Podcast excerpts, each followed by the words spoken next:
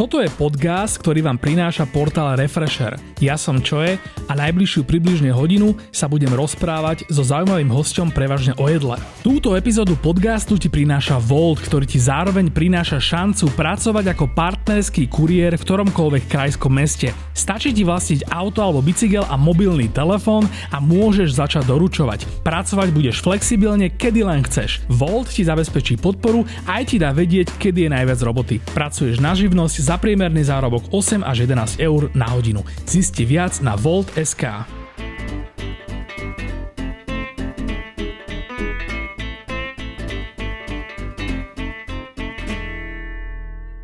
Dalibor Porubský je slovenský šéf, ktorý sa vo svojom kulinárskom umení špecializuje najmä na grilovanie.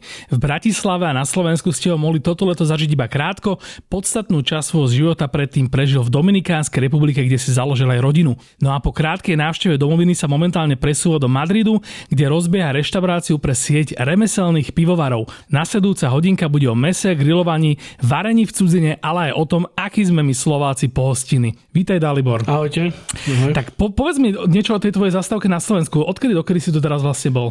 Takže vlastne je to taká druhá zastávka kvôli tomu, že finálne korona zabrzdila všetko. Mm-hmm. Takže som nakoniec aj tak odišiel znovu na zimu do Dominikánskej a teraz som tu od mája. Mm-hmm. Som tu od mája, grillujem či už v Bratislave alebo v Trenčíne. Takže táto zastávka nás trochu pozdržala, ale už sa všetko rozbieha a vidíme pozitívne známky zo zahraničia, že už budeme môcť odísť a otvoríme reštauráciu konečne. Ty vlastne teraz odchádzaš, ale respektíve, že keď je toto vonku ako podcast, tak už si dávno v Madride. Áno. Kde teda... dúfam. Dúfam teda nie, že by nám bolo zle tuto z toho v Bratislave, ale tak akože hádam sa všetky plány podaria. A tam teda ideš otvoriť reštauráciu pre sieť remeselných piv.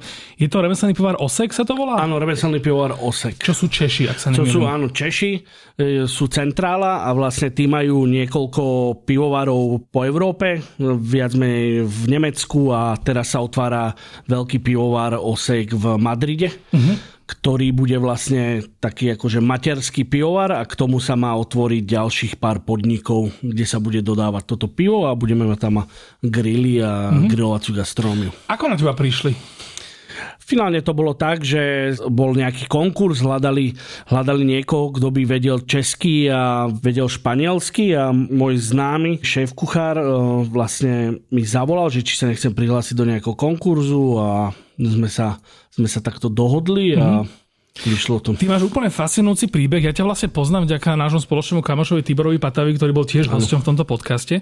A on vlastne s tebou, to nebudem úplne do hĺbky, ale proste, že riešil s tebou nejaké natáčanie a teba tam proste mal ako človeka, odborníka na grilovanie. Ja som takto ťa vlastne videl u ňoho na nejakom, čo by proste púšťal nejaký kúsok videa.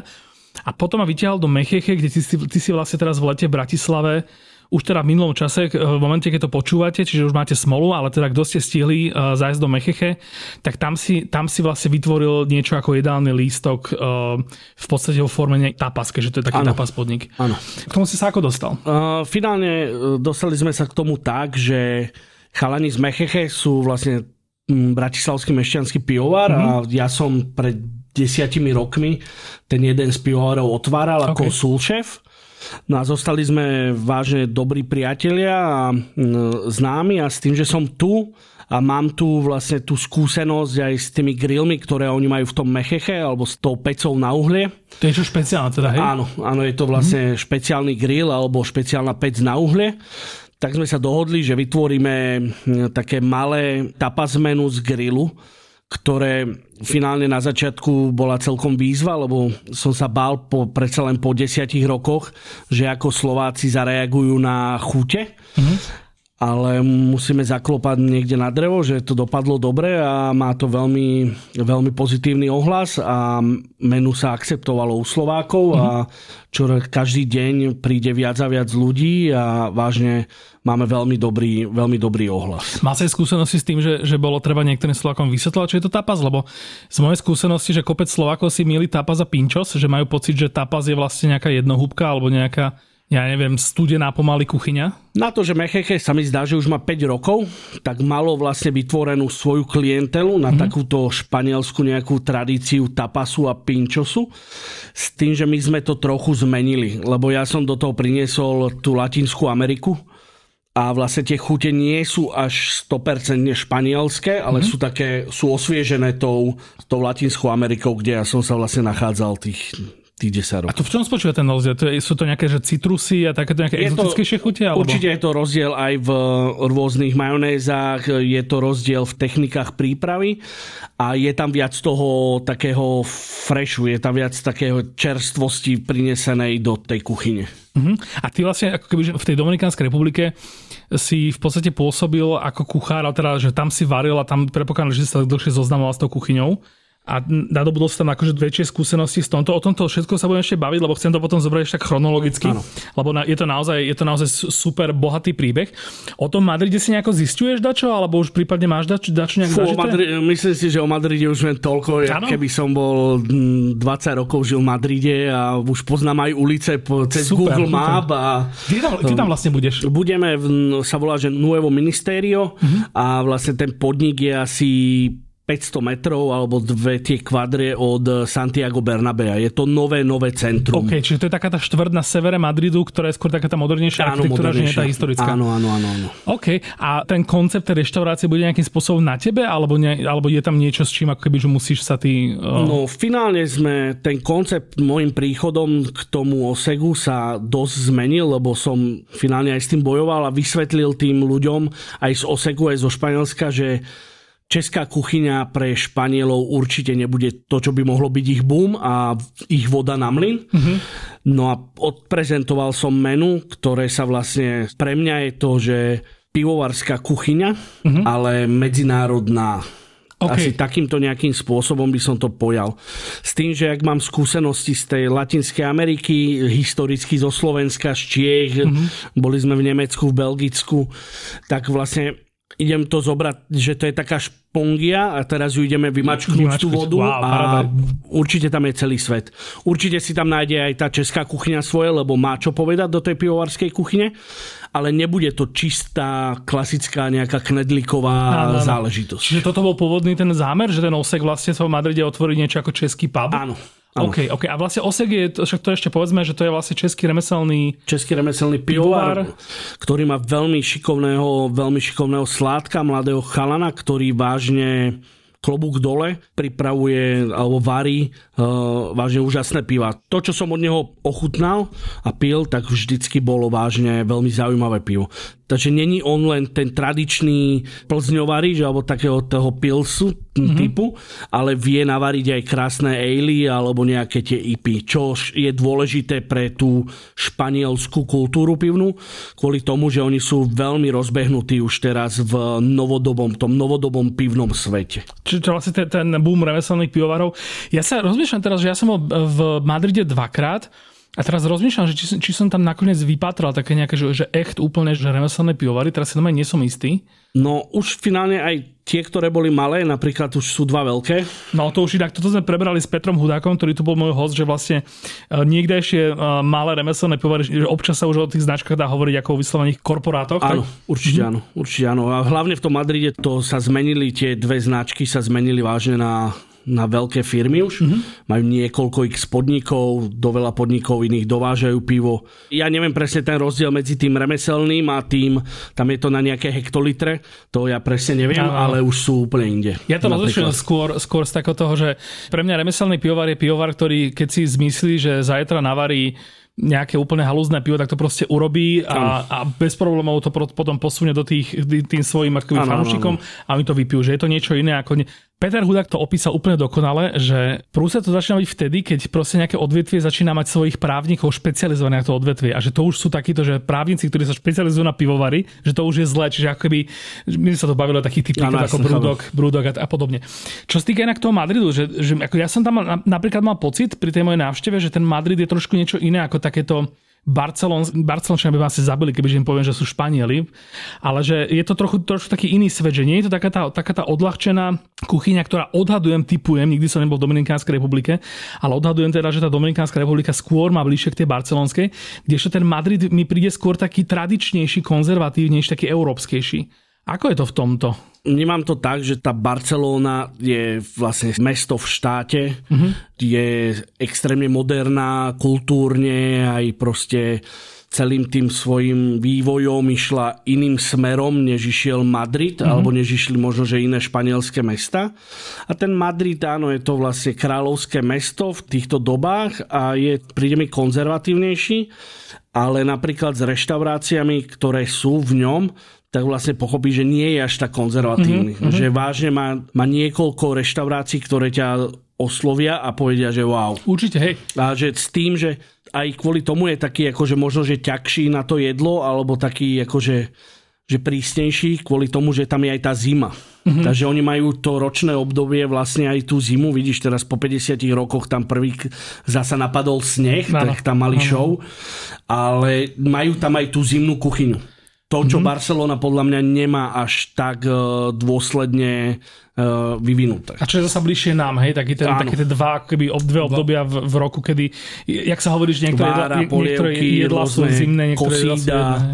A takéto záležitosti. No sranda, keď ty si mi povedal vlastne, že ten Osek, že pôvodne ako keby mal byť taká, že česká hospoda, tak mne vlastne napadlo, že ja keď som v tom Madride, tak tam akože kopec tých jedál, že bolo takých, že úplne zameniteľných s našimi. Ty si aj v Mecheche vlastne urobil prasiatko pečené. Čičarón. A ja som bol veľmi prekvapený a veľmi príjemne prekvapený tým, že jak proste v Madride a v celom Španielsku si idú držky. Ano, a mal som dokonca v tej štvrti, kde vlastne budeš otvárať tam niekde blízko Santiago Bernabéu, som mal v Taverna Los Mamas, tuším, jedna z teraz najslavnejších, čo som si teda vygooglil, a tam som si dal úplne jednoduchý dish, proste, že čisto len držky a bolo to. A presne, že ako kebyže mám menej informácií, tak v živote nepoviem, že v Španielsku zrovna budem takéto jedlo jesť ako tradičné. No vidíš, Španieli majú, to sa volá, že kaskeria, to je typ kuchyne, ktorá využíva vlastne všetky vnútornosti alebo všetky veci, ktoré normálne vlastne ľudia v reštaurácii nejedia. A toto v kaskerii je obrovský boom. Javier Estevan je jeden teraz už michelinský kuchár, ktorý má svoju reštauráciu a varí len čisto tieto záležitosti. To milujem. A dostal si michelinskú hviezdu, teraz sa považuje za jedného najväčšieho experta na túto kaskeriu, chodí do všetkých svetových kuchyní učiť, ako sa varí proste táto záležitosť. Len to spája s vínom. Čo je podľa mňa jeho najväčšia chyba. A čo my tú kaskériu, lebo aj tá má miesto v tom jedálnom lístku, budeme spájať s pivom. Čiže vlastne súčasťou tvojej budúcej reštaurácie budú teda aj vnútornosti. Samozrejme. Za to buď pochválen, a toto si ja teraz veľmi ide. Teraz z hodou okolností som narazil na úplne fantastické jedlá z vnútornosti na Slovensku. V Sipke u Ludvíka pri Bábe, keď ješ po ceste z Nitry cez Sere do Bratislavy. Tam je vlastne taký závodný hostinec hneď pri diaľnici a tam mali víkendový špeciál paprika z kohutích drobkov. A tam boli také tie nádherné kúsky schované v tej omáčke, obalené tou omáčkou, že vlastne až keď sa stršil do úst, zistil, či je to srdce, či je to kus žalúdku, či je to proste, to bola čistá nádhera. A to je inak sranda, že vlastne aj na Slovensku, podľa mňa špeciálne v Bratislave, že toto bola taká nejaká súčasť našej kuchyne a zrazu sa to nejakým spôsobom ako keby vymizlo s tým, že my sme zrazu, že sa nám otvorili možnosti toho, že čo jesť. A zrazu sme ako keby, že tieto jedlá, neviem, či začali považovať za nejaké podradné alebo nejaké nezaujímavé. No to je jedlo celého svetu. Keď si zoberieš anglickú kuchyňu, keď si zoberieš Španielsko, Taliani, všetci títo ľudia robili proste vnútornosti, ale historicky sa to akože nejak vytratilo, ale teraz sa to nejak naštartováva. Tí ľudia, ktorí majú radi gastronómiu a neboja sa vlastne ísť do toho, nepovedal by som extrému, ale ísť do toho, čo by sa malo jesť a čo je finálne aj zdravé, tak začínajú skúšať a týmto pádom začíname sa posúvať, že začínajú sa vrácať recepty, začínajú sa vrácať záležitosti. Mňa na tomto najviac fascinuje totiž to, že tá textúra tých vnútorností je väčšinou že taká jemná, delikátna, že vlastne akoby, že okej, že nie každá vnútornosť má že úplne že dominantnú, výraznú, obrovskú chuť, ale že s tým sa dá povedzme pracovať, ale že tá textúra že je niečo strašne zaujímavé, že proste, že môžeš jesť rôzne druhy mäsa, ale že tam budeš cítiť také tie proste svalstvo a také tie nejaké textúry. A práve tie vnútornosti zrazu sú že úplne nový svet, že toto mi príde také, že Že napríklad, pokiaľ pečenka vlastne nemá problém byť niekde pomaly najdražšie jedlo sveta, že nejaké tie foie gras verzia a podobne, takže že prečo vlastne tie ostatné, akoby, že máme na toto smolu? Vidíš, no najznámejšie peruánske jedlo je srdce, hovädzie, anticucho, čo je jedna vec z grilu úplne úžasná.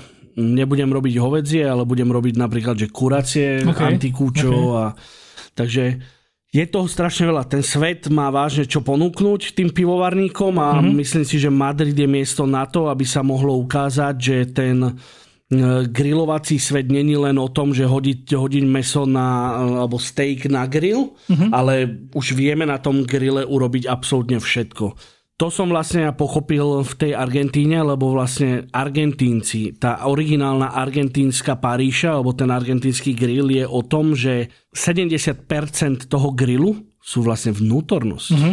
A to je to krásne na tom. Sú tam proste rôzne tie brzlíky, rôzne čreva.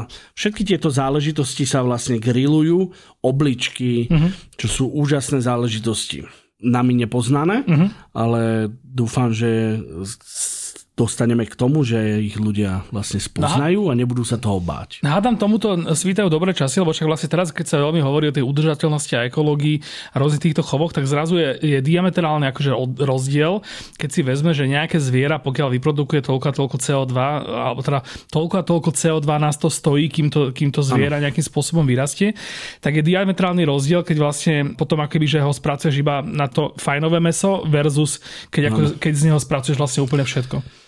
Krásne to povedal jeden talianský mesiar slávny, že to zviera by sme mali rešpektovať. Keď ho už zabijeme, mali by sme spotrebovať všetko. A mali by sme vedieť, nie že spotrebovať všetko do nejakých šialených múkových salám alebo do nejakých úplne šialeností, ktorí nás vlastne zabíjajú, ale spracovať to po domácky alebo tým spôsobom, že to vieme zjesť a je to finálne pre nás aj zdravé.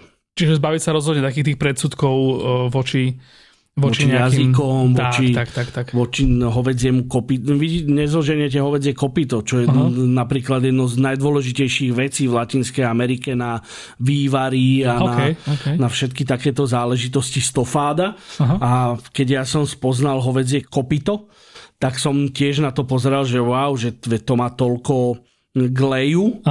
Že vážne sa z toho urobí vývar a na druhý deň je rôso. Wow. To je úplne, že niečo neskutočne úžasné. Ja o tom počujem prvýkrát. A to je reálne kopyto? Áno, reálne kopyto, ktoré je vyzuté z toho vlastne z tej tvrdej časti, ja neviem, jak sa to volá presne po slovensky. To sú vlastne párnokopytníci, čo to také ten rozdvojené. Normálne sa dá preč tá hrubá časť, ten paznecht sa dá preč a vlastne vnútri v tom kopyte je glej, normálne časť, ktorá keď ju vyvaríš, tak ju normálne tam môžeš cuckať jak nejaký bombónik, ja tomu hovorím také bombóniky.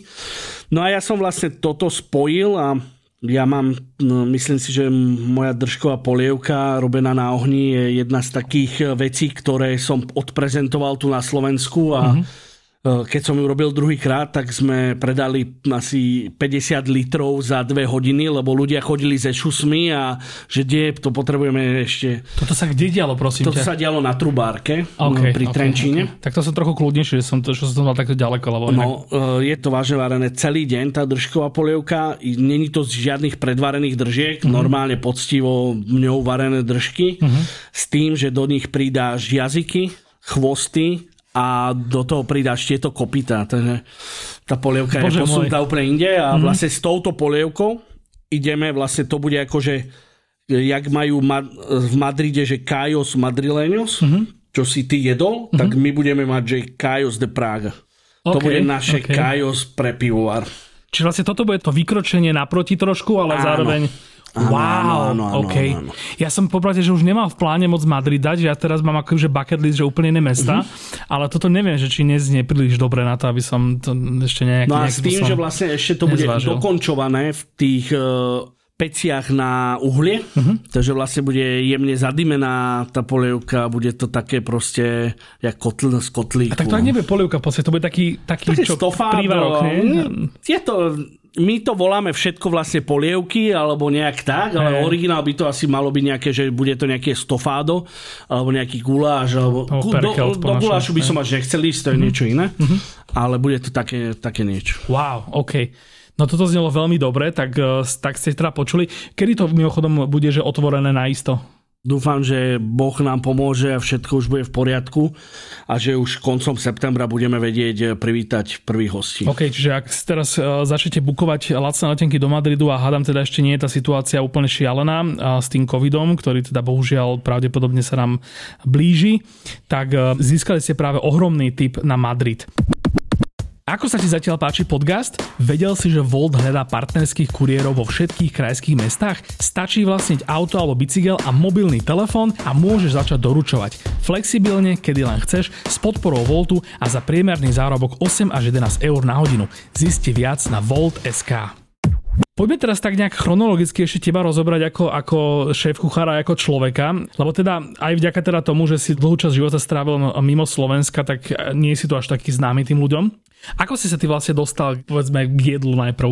Čo boli také tie tvoje spomienky, na ktorých takto spätne ako keby, že vidíš, že sa tam ako keby, že udialo v tvojej hlave niečo, že to jedlo zrazu bude v tvojom živote hrať takú dôležitú úlohu? Asi obidve babky a otec, akože to určite. Keď teraz si mi to takto povedal, tak som nad tým sekundu rozmýšľal a hneď mi dalo tieto tri osoby. Takže určite tí ma dostali k tomu, lebo u nás sa vždycky varilo veľmi, veľmi chutne. Vždycky sa vypekalo veľmi chutne a vlastne vždycky tá nedeľa bola spojená s tým, že ten byt voňal, či už u nás doma, alebo u babky. Takže... Určite to a ja som vždycky vlastne, myslím si, že tam nebol ani žiadny záchvev niečoho, že aby som niečo iné hovoril, že niečím iným budem. Takže vždycky som hovoril, že budem kuchár a vlastne som išiel aj na kuchárskú školu v Trenčíne, normálne trojročná škola, ktorá vlastne mi dala tie základy. No ale už popri škole som jasne, že už robieval a nerobil som finálne na začiatku kuchára, robil som barmana. Čo si myslím a ďakujem tomu, že som sa rozhodol takto, že mi ukázalo ten gastronomický svet kompletne a viem ťažiť aj z týchto normálne, z týchto barmanských chutí a mi to, že som vedel pochopiť rýchlejšie nejaké veci aj v tej kuchyni. A možno aj ten kontakt s tým zákazníkom je asi ako u barmana asi super, bezprostrednejší. Áno, určite áno. A mám to rád, preto mám rád už konečne, že tie kuchyne sú otvorené, že lebo sa netreba báť za svoju prácu a keď ten človek robí dobre, tak je super, že má kontakt s tými ľuďmi a treba, keď sa aj niečo pokazí, treba si to vyžrať, ukázať tvár a prísť, ospravedlniť sa, alebo nie, že ospravedlniť, ale niečo vysvetliť, alebo a nemám s tým problém a našťastie sa to nedieje tak často, lebo si to nepamätám dlho, že by som niečo musel zle vysvetľovať v mojej kuchyni. Takže asi takýmto spôsobom. S tým, že potom som... Po škole som hneď, jak som dostal ten výučný list, to asi za 4 dní už som bol v Prahe. OK. No a tam už sa začal veľký svet tej gastronomie. A tam už si teda začal robiť priamo nejaké... Pre mňa, hej, už to bol akože veľký svet gastronomie, lebo predsa len tá Praha bola vždycky posunutá inám. Keď sa ešte môžem vrátiť, ty si aj priamo z Trenčína? Áno, ja som Trenčan. Toto ma nejak zaujíma, lebo ja som si minule uvedomil, že ja keď sa bavím s ľuďmi o tom, že čo, akéby, že, alebo teraz bavil s ľuďmi, keď rozmýšľam o tom, že čo vlastne sme jedávali ako deti, ako také tie tradičné slovenské alebo stredoeurópske jedlá, takže vlastne, že tá moja skúsenosť je dosť poznačená to Bratislavou, že akoby, že ja som to vždy tak bral automaticky, že Bratislava je predsa to isté ako kdekoľvek nie na Slovensku, ale nie je to úplne tak. V Trenčíne si to ako mali? Čo boli také tie jedlá, ktoré u vás tie babky a tvoj otec robievali napríklad, najčastejšie? Napríklad, čo ja som, keď sa otváral pivovar, čo som si presadil a doteraz to v tom pivovare varia, je fazulová polievka s rezancami. S rezancami, okej. A to mi tu tí chalani hovorili, že či som sa zbláznil, že to neexistuje, to nikto jesť nebude, ale sme si to presadili. A je to proste taká, ja si myslím, že to je akože niečo také akože z toho Trenčína, ale ináč finálne to vážne neviem, čo by som akože tak pripísal niečo také, že toto je tak akože z toho stredného považia, alebo toto je také, že... Možno, že aj tie Vianoce, že každý, jak tie rodiny sú pospájané, že má kultúru rodina, kadeľ, otec odnikadeľ, tak to už sa dotiahne vlastne v finále nejaký tá zmes tých Vianoc. Že my sme mali veľmi jednoduchú kapusnica, žiadnych 5 polievok, jak niekde, alebo niečo, vždycky tá kapusnica bola a tá ryba vlastne. No ale ináč si vážne... Neviem, čo by mohlo byť niečo, že toto je akože trenčiansky párek z fazuly. OK. A bolo tam niečo také, že čo potom akoby, že je taká predzvesť toho tvojho smerovania k tomu grilovaniu? Lebo to grilovanie to je predsa taká tá barbarskejšia kuchyňa, taká špinavšia, taká výraznejšia a kľudne aj, no v podstate taká špinavá kuchyňa.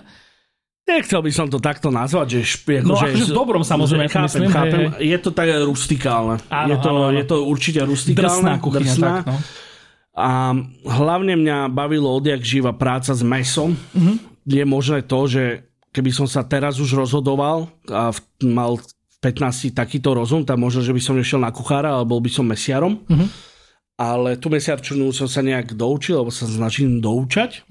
A vždycky ma bavila práca s mesom. Takže meso je najlepšie, kde pripravať. Buď na dlho v nejakej trúbe, alebo potom vidieť ten oheň a dať tomu tú ohnivú chuť. A pochopil som jedno, že najväčšiu chuť dá tomu proste tá pahreba, ten kúsok popolu, alebo proste táto vec je alfa omega celého toho grilovania a rozdielu. Keď máš niekde nejaký steakhouse na grille s drevom alebo s uhlím a máš nejaký steakhouse, kde majú plyn a elektriku. Pánvice, hej. Pánvice. Toto ešte chcem inak potom úplne že dôkladne prebrať celé toto akože grilovanie ako také a hlavne ako si dobre aj naznačil takéto uhlie a takúto pripálenosť, lebo toto je veľká téma aj v mojich postoch. Často sa hádam s ľuďmi v postoch hlavne pod pizzou, že keď nejakú takú neapolskú pizzu s takými trochu čiernejšími okrajmi, tak na toto Slováci vedia byť ešte úplne citliví. Ale poďme dokončiť tú tvoju takú nejakú chronológiu. Čiže ty si teraz v Prahe, ako také prvé nejaké skúsenosti, teda v nejakej naozajstnej reštaurácii predpokladám, to bolo asi zhruba aké obdobie? To už bolo také... 2003. Čiže to ešte nebolo akože Praha, alebo respektíve, že to ešte Praha bola také, že tradičná takým tým iným spôsobom, než dnes. No už tam boli vyhlásené vždy bary, boli už dané, ako Baxi, Streters, to už fungovalo. Reštaurácie sa tam začínali, lebo to bolo začiatky Ambiente a Ačok, jak ich teraz poznáme. Takže sa to tam rozvíjalo, prišiel vlastne Polreich nejak sa vrátil, alebo jak to bolo celkom. No a už sa tam vyvíjali tí napríklad, jak je teraz nejaký Zahálka, alebo títo kuchári, tak to boli mladí chalani, s ktorými vlastne som sa aj ukázal do kontaktu, ale ja som mal vtedy vlastne 17-18 rokov a ešte som to nebral tak jasne, že som to bral tak wow, že som v Prahe a život je gombička a som to bral iným spôsobom, než nejakým strašne zarputilým gastronomickým. Som viac ten žil tak punk z no day. Okay. A čiže ani si nemal pocit, že vlastne akoby, že sa to celé vyvíja nejako? Že nie len, že pre teba je toľko vecí nových, ale že aj tie samotné nové veci nejakým spôsobom idú nejakým tempom alebo nejakou rýchlosťou ďalej? Áno, určite som tam prišiel na strašne veľa vecí nových a som sa zdokonalil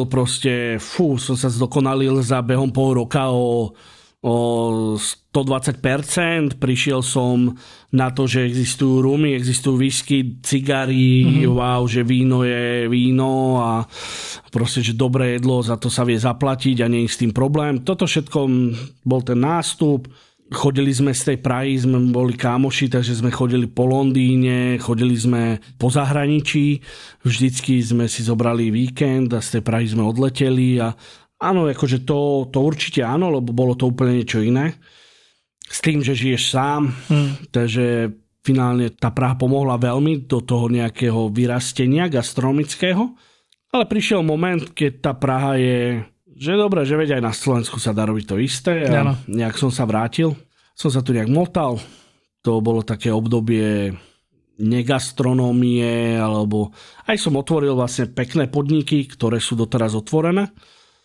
A ďakujem im za to, že mi dali vlastne tie šance tí ľudia. To sú aké ešte okrem toho nešťanského pivovaru? Napríklad Kúria Beckov, čo je jeden podľa mňa z najkrajších priestorov na Slovensku.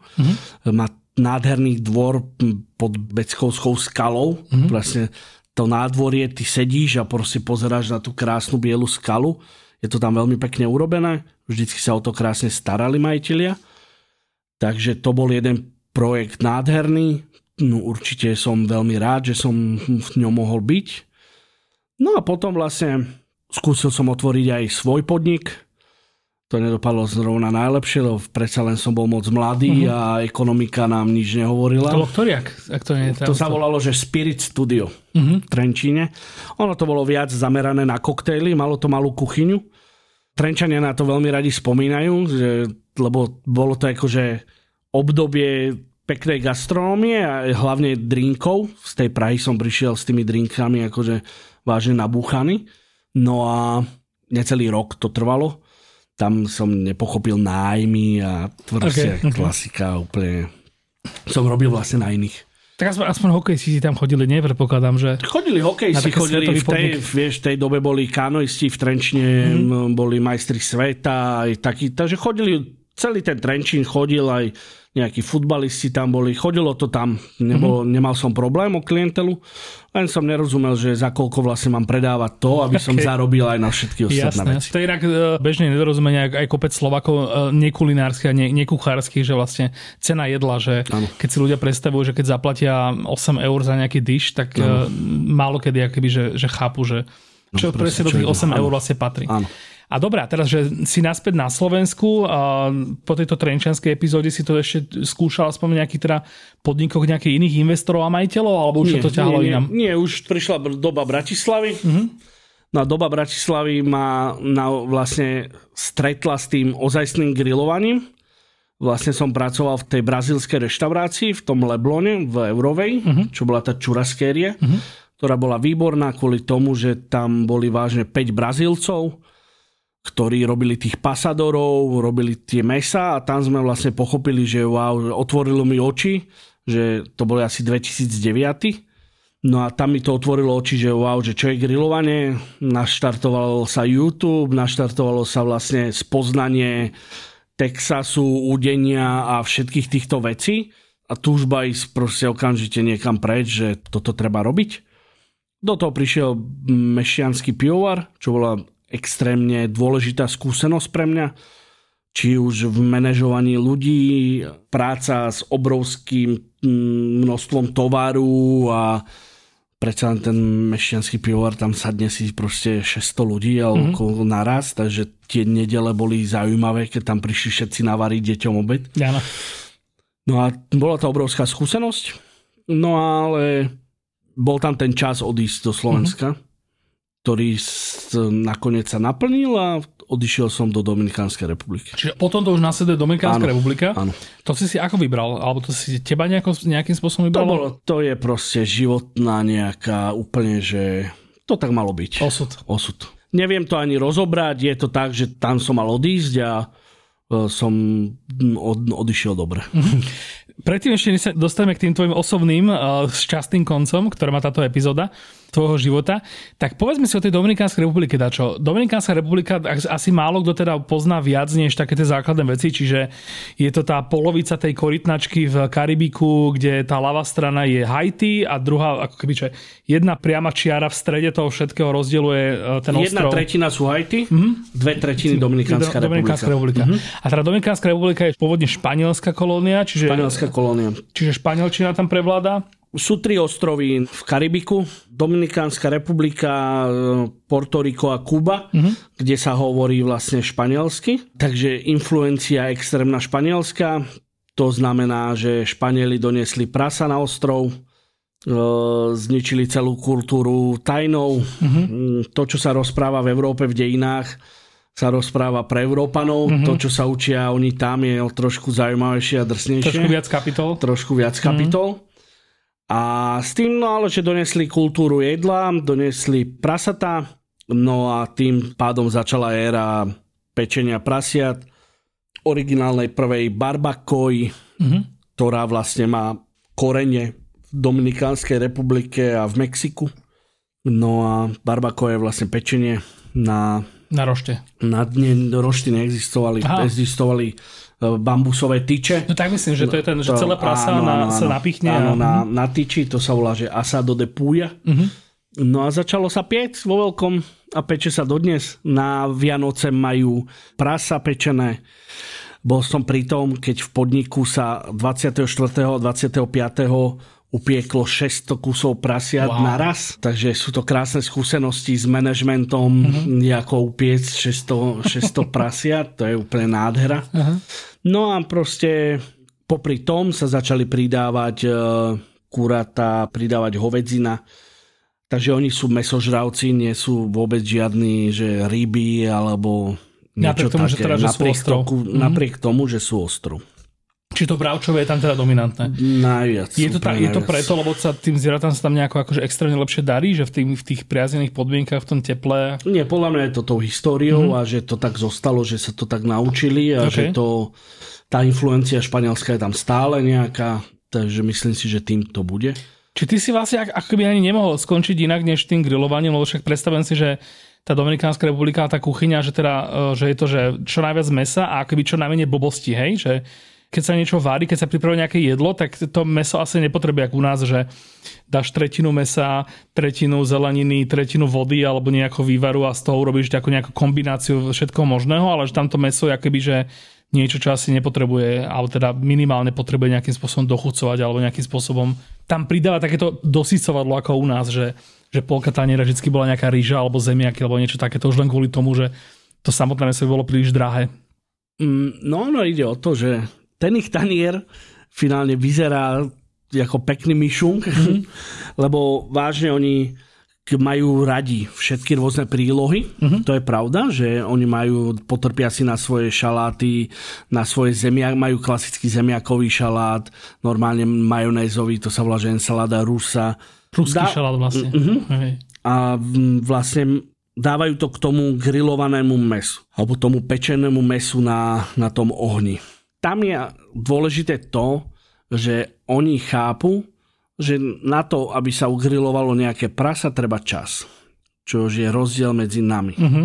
My tomu stále nerozumieme. My vieme upiecť nejakú krkovičku, klobásku na tých našich malých grilíkoch. Nech to je hotové za hodinu. Nech to je hotové, nech proste mám pokoj a nech všetci jedia. Hej? K tomu si urobím dobrý šalát alebo nejaký zemiak, valobale a som spokojný, lebo to je akože slovenská grilovačka. Áno. Oni nie, oni proste sú ochotní straviť celú noc pri prasati a na obed mať proste luxusný kus rozpečeného mesa. Čiže 12 hodín viac, hej? No, 12 hodín viac. Mm-hmm. Sú techniky, kde, to je zase trochu inde, ale sú techniky, kde sú 16 hodín, 24 hodín. Mhm. A ty si vlastne akoby do tohto prišiel a začal si teda nejakým spôsobom variť v nejakom podniku? No, prišiel som, začal, áno, mal som nejaký kontrakt, to finálne bolo nejaké nešťastie. No ale pochopil som to, že gastronomia je tam veľmi vysoká, mal som šťastie, spoznal som Mariela Penalbu, ktorý je jeden z najlepších latinskoamerických cukrárov a on videl vo mne. To hovorím o období, keď som sa bavil rukami, nohami, lebo som prišiel do Dominikánskej bez, nevedel som žiadne slovo po španielsky. No ale on videl, že mám nejaký ten talent a dal mi urobiť jednu akciu. Ja som tú akciu urobil. Musím povedať, že dopadla veľmi dobre. Všetci boli veľmi spokojní, bolo to s potleskom a on pochopil, že proste, že áno, že tento chalan 26-ročný má talent a tu na tomto ostrove môže ísť nejakou cestou. Len mi povedal, že musí mať trpezlivosť a uč sa tu španielčinu. No tak som sa začal nejak učiť a on mi začal zháňať nejaké tie práce a nakoniec mi zohnal prvú prácu, kde som sa stal ako asistent šéf kuchára. Rukami, nohami sme sa dohovárali, ale proste predsa len v tej kuchyni je to o tom, že pochopiť to, čo chce šéf kuchára, už to ide potom nejaká rutina. No a stade už som išiel do ďalšieho podniku, kde už som bol šéf-kuchár. Potom som odišiel do jedného mesiarstva, kde som ukázal, tam prišla tá krásna história s klobásou z môjho otca receptom. No a ten recept, ja tvrdím, že ten vlastne ma posunul do gastronomického neba v Dominikánskej republike. Tento príbeh ale musíš povedať, lebo to... No je to o tom, že bolo mesiarstvo s grillom. Uh-huh. Krásny koncept, ktorý podľa mňa asi slovenská hygiena by sa zbláznila a nepochopila by moc, ale bolo to všetko krásne čisté, hygienické a mali sme predajňu mesiarsku a vedľa toho si mohol kúpiť týto mäso a my sme ti ho ugrilovali za isté peniaze.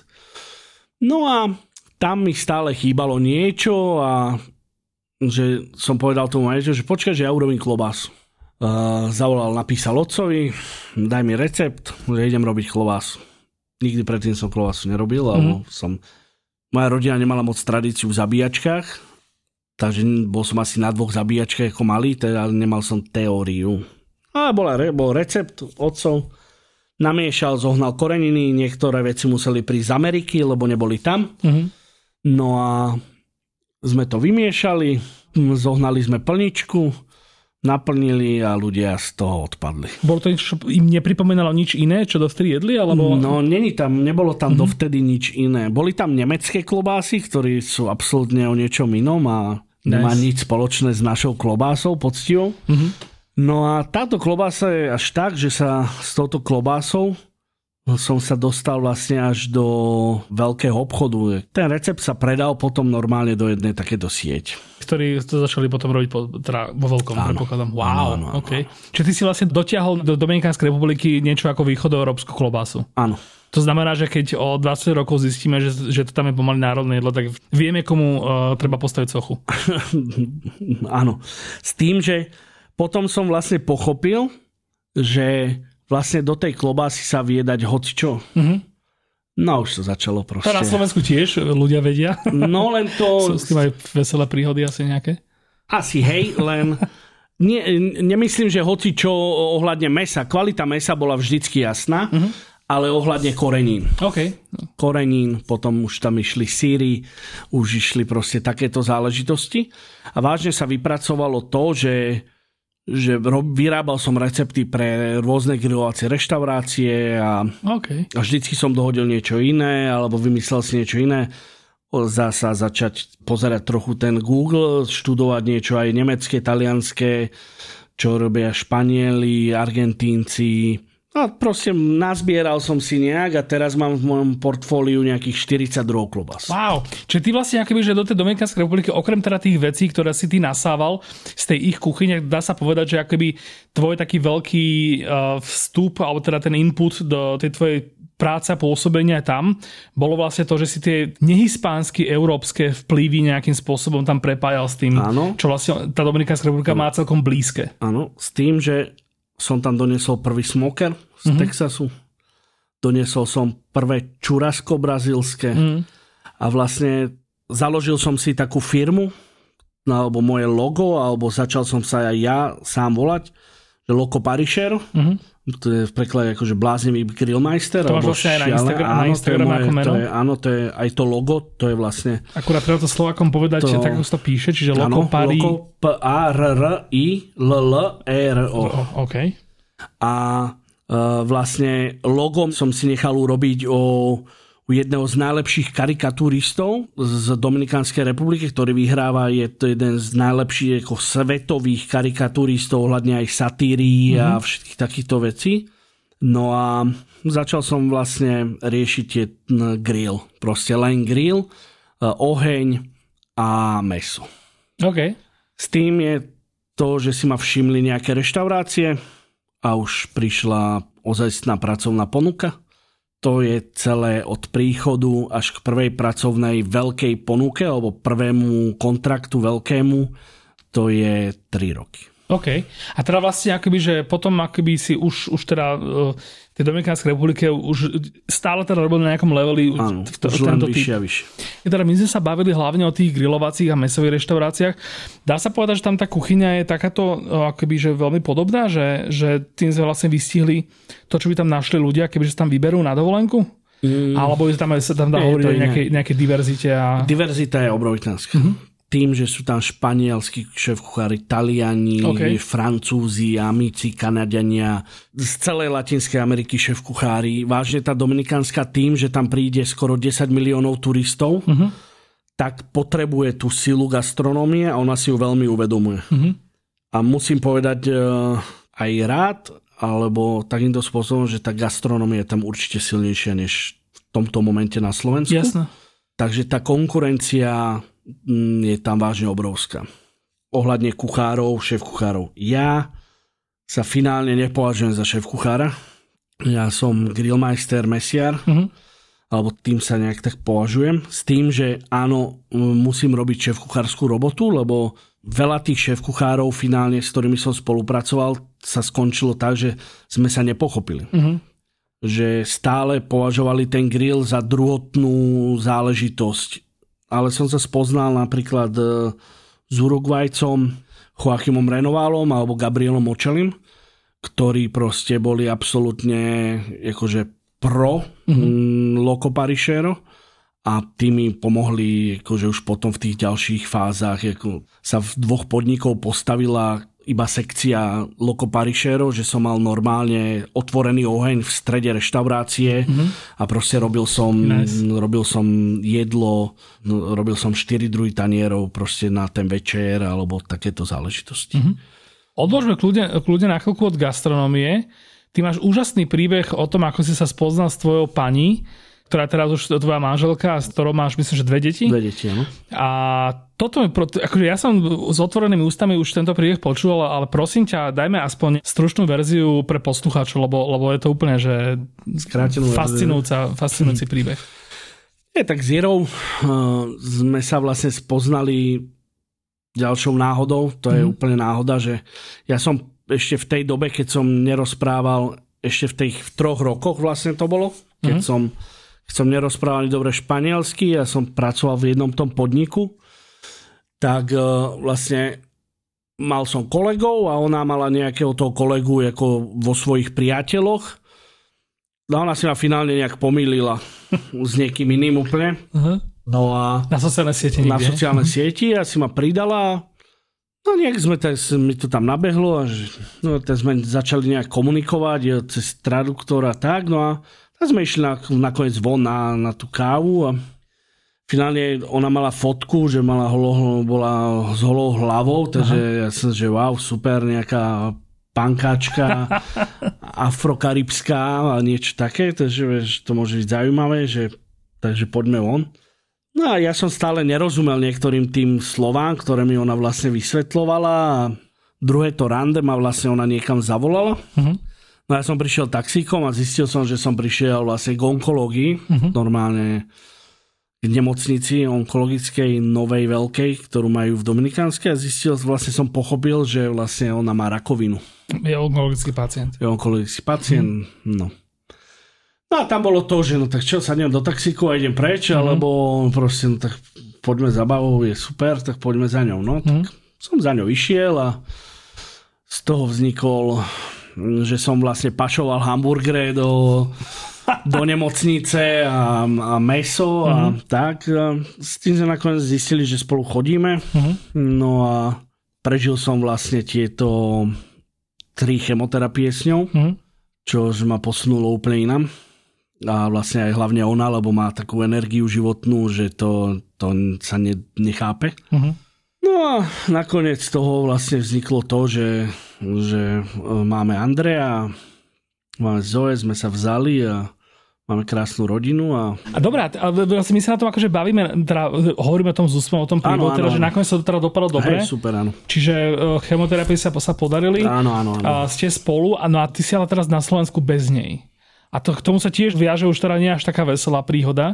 To už, akože finálne už to není ani sranda, no. Že vyriešiť papiere vlastnej rodine na Slovensku je, ja tomu hovorím, že ak doniesť loď so Somálcami sem, alebo s niekým, ktorý s vami nemá nič spoločné, lebo na úradoch sa vás opýtajú, že tie deti nemusia byť vaše, alebo ti dajú, že na účte musíš mať toľko.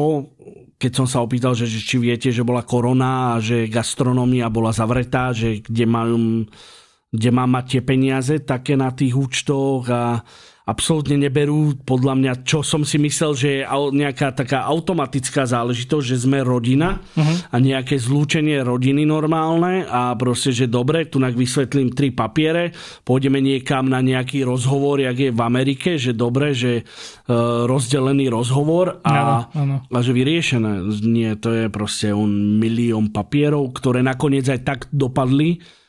Musím poďakovať známym tu z Bratislavy, že mi zohnali právničku, ktorá rieši len tieto záležitosti. Ale sám tu ja mám proste ten pocit, že tu človek nevybaví nič, úradník mu neporadí a proste...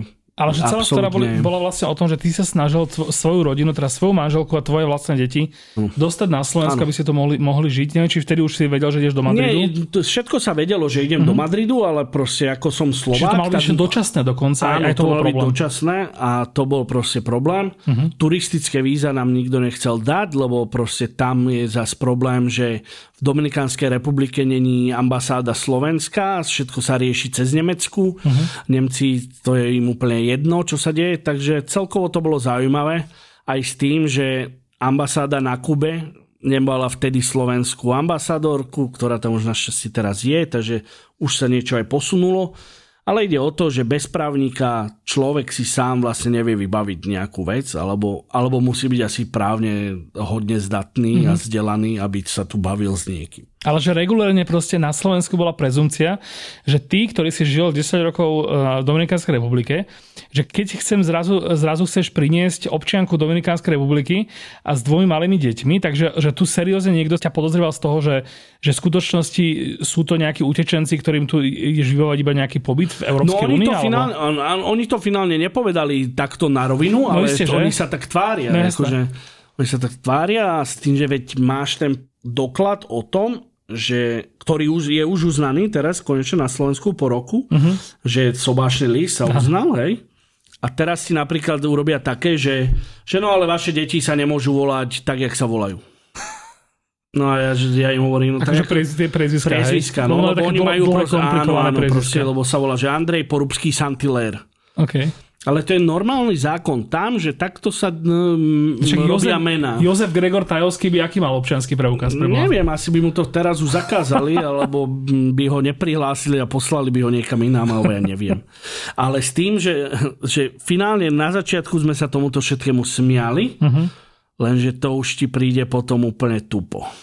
No a našťastie tá právnička to prevzala a to rieši, lebo ja už som zostal voči úradom normálne, akože, že wow, že toto čo je. Čiže normálne, že biologické deti slovenského občana nie sú automaticky slovenské občania. No oni tvrdia, že áno, ale napríklad musíš k tomu doplniť 160 rôznych papierov a najhoršie je to, že oni nevedia pochopiť to, že napríklad také len, že čestné prehlásenie tu na Slovensku existuje. Ale tam oni to berú, že ja keď zmením ako otec Európan mená, tak ja ich môžem nejak, akože ukradnúť tej matke. To oni zase bránia tú matku. Okay. Takže teraz som doniesol asi 4 nové lajstra papierov, teraz som ich dal preložiť a poďa s tými papiermi, že jediný takýto súhlas mi dá moja žena, že dobre, že je tu napísané, že akceptuje, že sa budú volať Porubský a Porubská, aj keď moja žena sa volá Irena Santillán de Porubský. OK, wow, to je krásne. Takže vlastne tá matka s tými deckami zasa nebude mať rovnaké meno a uvidíme, čo sa bude akože zabávať ďalej. Wow, OK. Aliancia pre rodinu, toto máte dobrú tému, ktorú môžete začať riešiť namiesto. Dobre, necháme to tak. OK, dobrá, čiže dopadlo to vlastne tak, že ty akoby sa uvidíš so svojou rodinou až to Madride, kde oni teda už nebudú mať ten problém prísť, či? No áno, finálne asi to vyzerá tak, že ja nakoniec ešte z toho Madridu sem priletím na chvíľu. Keď oni už tu fyzicky budú, tak povybavujeme rýchlo nejaké tie... Papiere určite musím doriešiť tu. No a potom ideme s tým tam. Čiže vlastne tá stratégia je taká, že teda doriešite ten proces na Slovensku? Áno, už keď sme ho začali, už dobojujeme ten proces a s touto právničkou viem, že ho doriešime. Takže dorieším to tu na Slovensku a potom si to v úplne jednoduchosti už vyrieším v Madride, kde to je o podaní dvoch papierov. OK. Takže dúfam teda, že to bude mať šťastný koniec. Super. Poďme sa ešte prosím ťa tomu grilovaniu na chvíľku takto na záver venovať. Ty si to už aj trochu naznačil, by sa o tom trošičku aj bavili. Ako sú na tom Slováci s grilovaním? Čo my ako krajina na grilovaní, rovno sa opýtam, že nechápeme? Slováci s grilovaním sú na tom na začiatku, aha, na bode rozpálenia ohňa s nejakým pepom. Tá Latinská Amerika, ona nezabudla na oheň. To je najdôležitejšia vec, čo sa musí povedať. V Latinskej Amerike sa stále varí na ohni. My, Slováci, centrom Európy, možno, že aj Európa, zabudla, že historicky sa varilo na ohni. Všetky tie hrady, všetko boli systémy nádherné varenia na ohni. Už to sa môže povedať, že je nejaká barbacoa alebo nejaké grily. Tie francúzske tály boli rozohrievané ohňom. Všetko to je o tom ohni. Takže my sme zabudli chápať oheň. Mm. Ja hovorím, keď som mal aj nejaké školenia, také rýchle pre ľudí jednodňové alebo tak hovorím, že najprv musíte byť malý pyroman, najprv musíte chápať ten oheň, a potom môžete začať, jak hovorím, hádzať mäso na grill. Alebo ho niekam zavesiť, alebo niečo. Takže kým my, Slováci, nezačneme chápať oheň, tak bude veľmi ťažké vysvetliť, že si ugrilujeme 3-kilový kus mäsa. Alebo celé kura. Čož napríklad sa ma pýtajú ľudia, že tie rebra ste varili?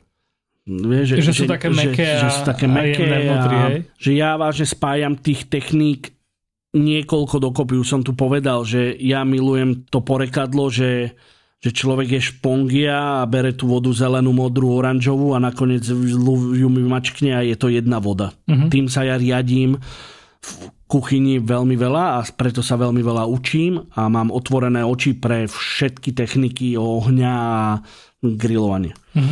Netreba sa báť. Slováci sa možno, že aj trochu boja s niečím. Experience sú trošku takí konzervatívni. Áno, plátoček mesa, nech je to rýchlo, nejaké to krydelko a dobre. Netreba sa báť, treba to skúsiť. Možno, že prvýkrát to vyjde, druhýkrát ten systém nevidel, lebo ten oheň bol úplne iný, alebo tá pahreba. Vážne, netreba sa báť toho, čo najviac v lete grilovať. Ja milujem aj zimné grilovanie, lebo to má tiež do seba tá Patagónia, tam sa griluje proste v zime. No. To je úplne úžasná vec. No a netreba sa bať spáleného. Spálené dobre, ja nehovorím, že teraz upálite mäso a to zjete. Určite nie. Ale kúsok mäska spáleného je krásna vec. Že prípadne krústa nejaká, iba keď je takáto, hej? Všetká zelenina, to je to Uruguay, Argentína, oni tú zeleninu spália úplne vážne, že do čierna, vyberú ten stred a tam pochopíte, akú má chuť zelenina, cvikle, rajčiny. Ja mám recept na spálené rajčiny, ktoré sú vážne, sú dokonalé. No špeciálne na zelenine, predsa na tomto spálení najlepšie cíti tá sladkosť. To je ten moment, kde tie cukry, že konečne vlastne pochopíte, že zelenina obsahuje cukry. To, čo u nás vlastne akoby, že je tak vnímané, že cukry sú ovocie a zelenina je kto vie čo, škroby možno nejaké. Tak vlastne, že na tomto, že človek, keď proste tú paradajku nechá zčerniť, či na grilla, ale kľudne na panvici, tak som si včera robil trúbe, lečo dekonštruované, tak tie miesta sú presne tie, ktoré sú sladké. Presne. Myslíš, že to je tým, že keď akoby sme urobili ten civilizačný krok od ohňa smerom k tým elektrickým a plynovým varičom, že pre nás to v tom momente bolo akoby, že to bol nejaký progres akoby, že k lepšiemu, čo nám umožňovalo mať to varenie, alebo teda tú prípravu jedla lepšie pod kontrolou a tým pádom akoby, že to vnímali ako, že všetko je to nejaký výhoda tohto nového systému, pričom ten starý systém nejakým spôsobom pre nás neznamenal nejaké žiadne výhody, že sme teda nevedeli doceniť ten dym a tú nepredvídateľnosť? My sme zničili kultúru vo veľa veciach, nie? Slováci sme s tým známi, že sme si zničili vo veľa veciach kultúru. Cez Bratislavu sme postavili cestu. Takže sme zničili aj tú gastronomickú kultúru. Čože ja si myslím, že gastronomickú kultúru sme hlavne zničili v 90. rokoch. Týmito všelijakými bláznami, ktorí sa stali majiteľmi podnikov a takýchto vecí. Ale keď si pozrieme v knihy, alebo to stačí ísť na výlet na nejaký hrad a nechať si, a že kde majú kuchyňu. A určite na Oravskom hrade uvidíte kuchyňu. Mm-hmm. Tam to pochopíte, že to tu bolo. Mm-hmm. Akože, ja mám kamoša, ja som cez koronu bol 6 týždňov na jednej chate, kde je normálne pec, kúreň na drevo, a som sa tam vyhrával s tou pecou tak, že som sa už nakoniec aj chleba naučil robiť. Wow. A som proste v kuse vypekal na ohni na tom tále a som si pokladal. Som zistil, že keď za tú pec, keď ju rozkúrim poriadne, tak som mohol položiť za pec slaninu a urobil som kus slaniny proste za pecou. Zaodenú, hej? No, to bolo úplne že šialené. Takže toto je to, čo my sa musíme naučiť vrátiť. Na všetky záhrady si postaviť malý krbík alebo nejakú piecku a začať sa hrať. Vidíš, na Slovensku sú veľmi populárne kváskovanie a tieto záležitosti. Tak to nerobte v trúbe, urobte si na to malú piecku a skúšajte to tam. Teda nebáť sa zlyhaní, nebáť sa chýb, lebo však je úplne normálne, že človek to 20-krát pokazí, kľudne 20-krát to pokazí a potom zrazu sa to naučí a všetky tie pokazené pokusy zrazu sa mu o to lepšie zúročia, lebo proste vychýta toľko vecí. Vidíš, v Čechách sa predbiehajú títo všetci šéfkuchári, kto upeče buchty na grille a oni si tam teraz ulietajú na pečených buchtách na grille, hej, že tí Češi sú vždycky posunutí v niečom ináč, ale je to príklad, že sa neboja. Je to toho, že sa neboja. Ja fandím každému, kto grilluje a keď je akákoľvek otázka človeka bude chcieť, tak nech mi napíše a ja som do dnešného dňa zodpovedal veľmi rád hoci komu. Možno, že aj keď to bolo o 2-3 dní neskôr, ale som zodpovedal a nemám problém s tým sa rozdeliť s hociakým receptom, lebo myslím si, že na to sme tu, aby sme sa delili s naučenými vecami a nenechávali si ich tu presa, že mali niečo kradne vieš. Ja k tomu vlastne dodám to, že však akože aspoň teda na tej bratislavskej ponuke, čo ja teda vnímam tie reštaurácie už odkedy, ja neviem, ich vnímam teda, že hrozne dlho, tak mám taký pocit, že Bratislavčania, alebo teda Slováci, že oni akože milujú tú barbecue chuť, ale že je strašná škoda, že vlastne, že oni si to na to kydajú v takých tých omáčkach, kde to je vlastne chémia, kde to je vlastne dodatočne nejakým spôsobom pridané, že si akoby, že nejaký kus mesa z panvice si ako oblejú barbecue omáčkou a teda im to hrozne chutí. A teraz vlastne akoby, že to, čo my vravíme, ale teraz to, čo ty vravíš, teraz je, že tá cesta má byť iná, že to mäso vlastne má tie chute získať z naozajstného dreva, z naozajstného uhlia, z naozajstného dymu, aby potom ako keby už mu stačilo oveľa menej a teda nula chemických umelých, nejakých prezervantov a nejakých omáčok a teda už iba nejaké naozajstné, autentické a prírodné chute. Presne tak, lebo keď urobíš rebra, z toho ti vznikne zmeknutia, ti vznikne bravčový džús, ktorý je vyúdený a to strčíš do nejakej hociakej rajčinovej omáčky a už vieš mať základ na nejakú poriadnu barbecue, tvoju domácu, naturálnu. A... Bravčový džús je krásne slovo. To si musím zapísať. OK, tak veľmi pekne ti ďakujem. Ja ďakujem. Super, že sme prebrali vlastne teda nielen teda tú Dominikánsku republiku a teda tie tvoje najbližšie plány s tým Madridom, ale aj túto grilovaciu tému.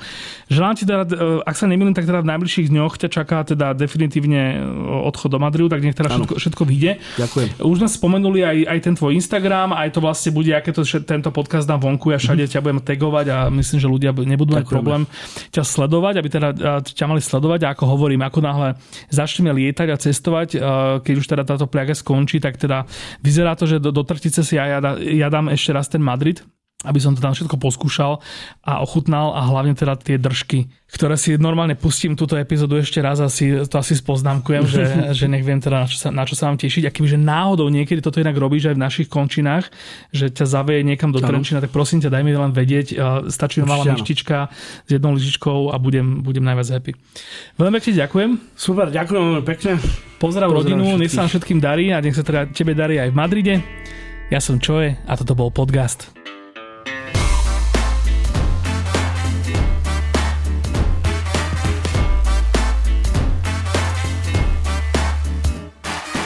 Túto epizódu podcastu ti priniesol Volt, ktorý momentálne hľadá partnerských kuriérov vo všetkých krajských mestách. Stačí vlastniť auto alebo bicykel a mobilný telefón a môžeš začať doručovať. Flexibilne, kedy len chceš, s podporou Voltu a za priemerný zárobok 8 až 11 eur na hodinu. Zisti viac na Volt.sk.